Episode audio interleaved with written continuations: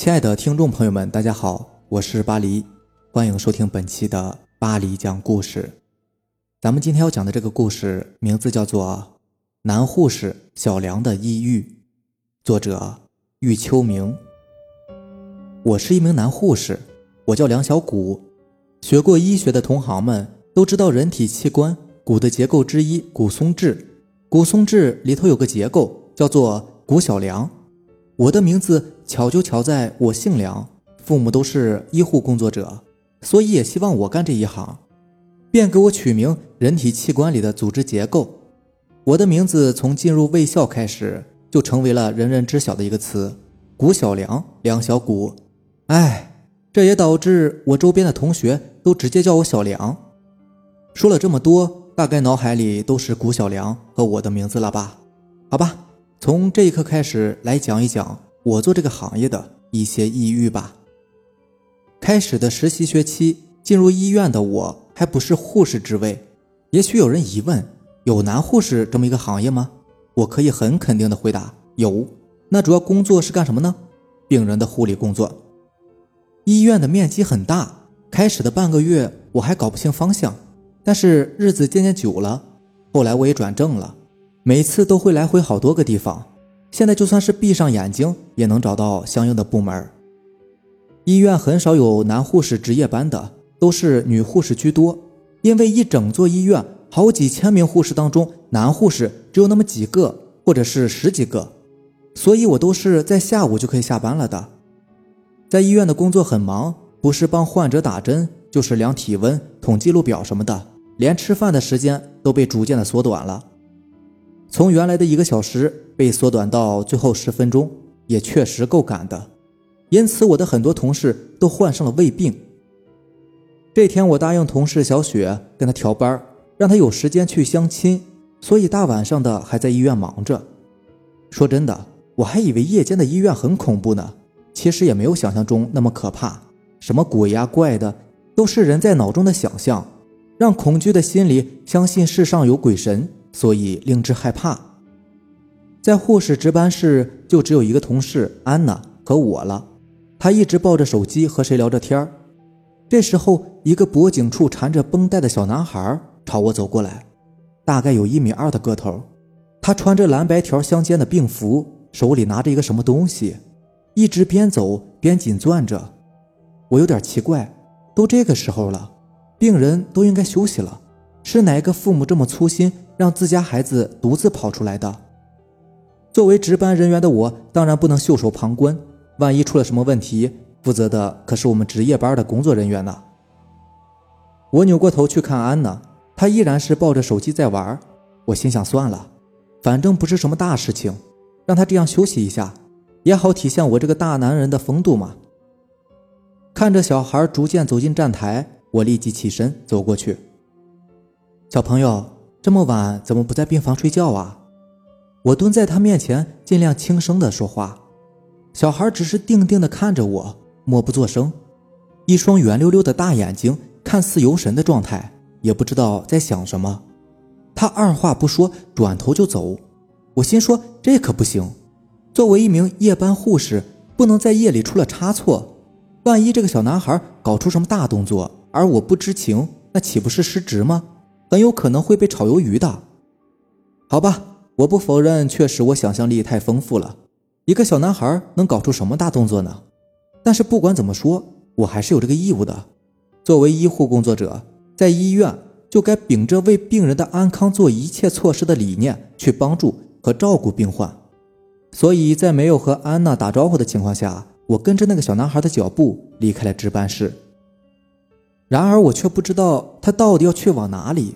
我一直叫他，但他却好像没有听到似的，一直往前走，似乎是被磁铁吸住一般，头也不回。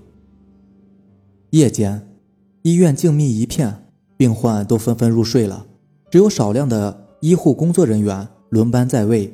因为已经是夜深的关系，医院走廊除了值班室有一两盏灯和提示牌屏幕上的字光以外，其他的地方。都是暗暗的。对于这种上班环境，我已经习以为常，心里的观念早被职业所折服。鬼神类，信则有，不信则无。再说我行得正，坐得直，做的事儿对得起天地良心，也没有什么好多想的。我现在就是很好奇，难道这个小孩是个聋哑儿童？刚才就是面对面问他，他也不回答，莫不是听不到，还是不能说呢？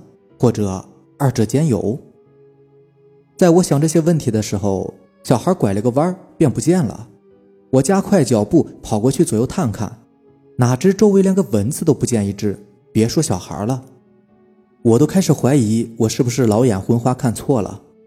左右走廊少说有一百米，前面是一堵墙。就在我眨眼的瞬间，说不见就不见，这也太不可思议了吧？莫非那个小孩有飞毛腿？不不不，绝对不可能，除非他带了一支火箭。但是因为我是一名有责任心的医护工作人员，不能就因为自己的猜测草草了事，所以我打算两端都去看看。万一因为自己的粗心大意而失职，这可就说不过去了。就在我朝着左边走进去，想要探究一番的时候，后头突然传来几声笑语，神经一抖，我停住了脚步，感觉自己的耳朵不受控制似的，想知道身后发生了什么，颤了几下。我的大脑霎时感觉像是触电了一般，整个人呆在原地不动了。可是好奇心使我耐不住性子，想要去看看究竟发生了什么。为什么我会被惊到？在医院内，不排除是小孩闹腾。可是这样的笑声，刺耳不说，还似一阵风的飘过我的脑后。我想，在场无论换作是哪个人，都会被惊住吧。可是当我转过身去，身后却什么也没有。只有眼前那一条长而黑的走廊通道，像是一条巨蟒要吞噬我那样，令我周而复始的又感到了一次恐惧。我能感受到每个墙角透出的丝丝阴冷，让我不禁竖起了鸡皮疙瘩。在我决定要去前方迈开步子时，出现了让我意料之外而又不敢相信的一幕：从我刚出来的走道那边，急匆匆地推进来一辆担架型推车。上面挂着血液包，车上躺着一名矮小的小人儿，看起来像是小孩的体魄。几名身穿白大褂的医护人员正平而稳地快速推去前方的手术室。推车的一旁跟着一名一头卷发的女士，但我看不到那些人的表情。悬的是，别说表情，而是我根本看不清那些人的脸，都是模糊一片，听不到任何声音，而且。我居然眼睁睁地看着他们往前方黑乎乎的通道走去，随后消失的没有一点人影。我拍了拍自己的脸，刚才不会是幻觉吧？一捏还挺疼，可是不对，不对啊，这不符合科学呀！我一名拥有现代科学医疗技术的医务人员，怎么能相信世界上有鬼魂这样荒唐的事呢？我用一句不符合医学的话来说。提着胆子朝前颤颤地走去，心都快要提到嗓子眼上了。在这医院走廊道上，除了刚开始的那几次唯唯诺诺，现在又开始有心理作用了。也许我脑补能力太强了，马上脑海里出现了一堆乱七八糟的画面来吓唬自己。可事实上，确实什么也没有，更没有什么所谓的医生、推车、病人，一切都是那么的宁静和谐。那件事过后的不久，又一次的值班，不过不是夜班，而是白天。虽然说是白天，可是这一天我的工作跟夜班的环境没有什么差异，相对来说比夜班更惊悚。这是我第一次去那个地方，那个令所有医疗工作新人又好奇又害怕的地方——太平间。干嘛这样说呢？因为学医的如果不接触那么一两次尸体的话。就不能称之为医学工作者。尸体是我们最接近人体更深层次知识的一个通道，能让我们了解人体的更多信息，从而研发解决方案。说了奇怪，还有害怕的，也就是往往医院里最恐怖的故事都是来自于太平间。为什么这样说呢？太平间是个什么地方？通俗的语言讲，就是堆放死人的地方；医学上讲，就是放置死者遗体的场所。我就是要去这么一个地方，去干嘛呢？放置新的遗体。医院里的工作，我无非就是整天的跑来跑去，看着患者们各种各样的神态，跟他们说差不多的话，做差不多的事，这样让我有时候也挺脑疼的。整天奔波，还要像一个机器人一样干着那些事儿。也许会有人好奇，那你当初为什么选择这个行业呢？不是自找苦吃吗？我的回答是不，为了人们的健康而奋斗是我们的荣幸，因为这样的话，就会有更多的人脱离病痛的魔爪，就会看到更多美好的事情发生，还有一张张孩子般纯真的笑脸，就是我们辛苦的最大慰藉了。这天，我一如往常，早早的来到了医院上班，因为医院今天没有什么特殊的情况。所以，值班护士除了平常的查房和整理病人的记录表、医嘱单什么的，就原地待命了。站在值班室门口前的咨询柜边上，我们这职业的要求就是认真和严谨，容不得半点差错，因为我们是在和疾病打交道，一出差错就会丧失一条生命。所以，上班期间，护士是绝对不能坐着的，即使当下没有事情，也要分分钟谨慎，以便做好及时应对突发事件。忽然，从走廊的电梯口出来一个人，文尔轻快的脚步朝着护士站这边走来。进了一看，那是我刚来医院实习时带我的师傅，他是一名老护士了，资历很高。我开始初出茅庐，什么都不懂的时候，师傅教了我很多，以至于后来我才被医院认定留下来做正式员工。除了父母，我最感谢的就是这位师傅了。小梁，你准备一下。等会儿和你去接送遗体，师傅的话当时犹如一道霹雳，把我雷的那是外焦里嫩的。接送遗体，我不由得惊了，这种事儿怎么就轮上我了呢？嗯，这是一个难得的机会，你可以学到很多的。我是好不容易给你留了这个机会的，你可别不去啊。师傅他可一向是说一不二的，加上这种能亲自实践的机会，我怎么能错过呢？在学校是有幸见过一两次尸体的标本，但是这次可不同啊，是新鲜的遗体。也许这样说话大家都会觉得害怕，别误会了。这里我来做一下区分：尸体标本是指浸泡在福尔马林里的人体，而新鲜的遗体呢，则是人没有了生命迹象，不超过二十四小时的。有人也许会问，接送个遗体算什么？能解剖那才叫厉害。我也不惭愧地说。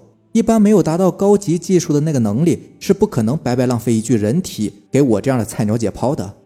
每一具为医学贡献的人体都是很珍贵的，也是很值得尊敬的。本着的是为活着的人贡献一点力量的思想，让医学研究者们能根据这样有限的学习机会，创造出更多对人体有益的医疗方案。所以我说能接送已经是有幸的了，单单可以学到怎么接送的方法和开拓我短浅的视野。我就已经很满足了，因为我也决定在自己死后献身医学，让研究学家们努力造福人们。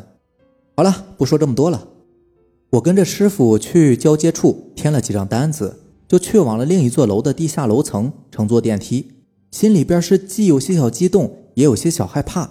不过想想来，这次能亲自接送遗体，也能在别的女护士面前吹吹，让他们都惊叹惊叹，我就差点笑出声了。人嘛，难免有种虚荣心作祟的时候。到了最底下楼层，我紧跟在师傅身后，通过一条黑而长的走道后，就见到了让我心惊肉跳的三个字：太平间。师傅走到一旁换了操作衣，我也跟着学样，然后换好了服装，就进入了那个监室。里面透着一股股的寒气，让我忍不住的牙齿打架，双手蜷缩在怀里。师傅见我这样，笑了笑说：“你小子，跟着我那时候，冬季大半夜的下了班都还不肯离开岗位死撑着呢。如今就这点温度就成虾了。”我一想，还真是，我现在这个样子就跟被煮熟的虾没有什么区别。只见师傅按着一本本子上的行行列列找名字，忽然在一行添了好多字的名字旁停下了手指，皇上。这个名字起的还真是够霸气啊！不过自古皇上都是命不长的，干嘛取这样谐音的名字？是想炫耀还是失误啊？哪知我这么一说，师傅立马扔掉了手中的笔和本子，捂上我的嘴巴，还惊慌的神情四处张望周围的铝合金大冰柜。我心说怎么了？是不是我说错了话？可周围除了我们两个人，没有别人了，难道还怕谁听着？现在又不是古代。说这样的话也是无心之失，不用这么严重的看我吧。你小子不要命了？怎么能说这样的话呢？死者面前要敬重，不该说的不要乱说，更不要喊死者的名字。师傅尽量压低了声音，但是我还是能够看到他额头上爆出的青筋，看起来他是很生气，也很担心的。我皱了皱眉头，不解地问师傅：“师傅，为什么不能喊死者的名字啊？先不说我的过失，我就好奇，干嘛人都已经去了，连名字都不许叫呢？”师傅瞬间叹了一口气，放开了手。罢了罢了，既然事已至此，就顺其自然吧。也顺便跟你说说。说着，便拾起了地上的笔和本子，放置在早就准备好的推车边上，还转过身拉开大冰柜的抽屉。这一拉，把我吓着了，里面躺着的不是别的，正是尸体。我当场就愣住了。师傅见我这惊吓的模样，严谨的神色对我说话。还愣着干嘛？快搭把手啊！我让你来不是来发愣的。我赶紧帮着将裹尸布翻开确认，这一看可把我吓炸了。那个小孩儿，前不久在夜班时见到的那个怪异的小孩儿，呃，难道说还有那一些的救护过程也是那个小孩儿？我看到的不是幻觉？我再次凝视着眼下这具尸体，没错。是那个小孩前阵子我还见到过的那个小孩师傅没多说什么，核对了名字与资料后，便重新裹上了布单。我也不再发愣，回过神来帮忙，将遗体抬到了推车上面。我和师傅二人整理好一切手续之后，就把这具小孩的遗体推去给了接收方。在转还给家属的过程期间，我心里一直在想：难道说这世界上真的存在灵魂一说吗？底下楼层的太平间通道冷飕飕的，像是放了冷风机，令我汗毛不禁一抖。终是在这漫长的通道中见到了亮光了，在这里交给另一个部门的人员进行打包和再次核对手续。师傅和几个工作人员去电脑前整理档案去了，我在原地也不知道能干些什么，毕竟是第一次，显然有些呆板。这时门口进来一个着装有点不同的工作人员。让我打开裹尸布，他检查一下。我心说，真是层层把关严格呀！接送个遗体还有这么多程序。为了表现我的技术水平，我小心翼翼的用专业手法拆开了单子。师傅他们这时都出去了，我也没有问什么。面前这个人应该是师哥，他有股严肃的风气。他记录了一些文字，我在一旁专注的学习着。其实是因为我不敢直视那具尸体。好了，他撂下一句话，便径直出去了。而此刻间，室内就剩下我一个活人和一具尸体了。换做是谁都会胆颤吧。接下来我就要重新给他包好布单了，里面一层，外面一层，布条先裹足部，再裹膝部，然后是腹部，最后是颈部。而就在这一瞬间，我似乎看到了什么。他那双僵硬的眼帘突然间睁开了。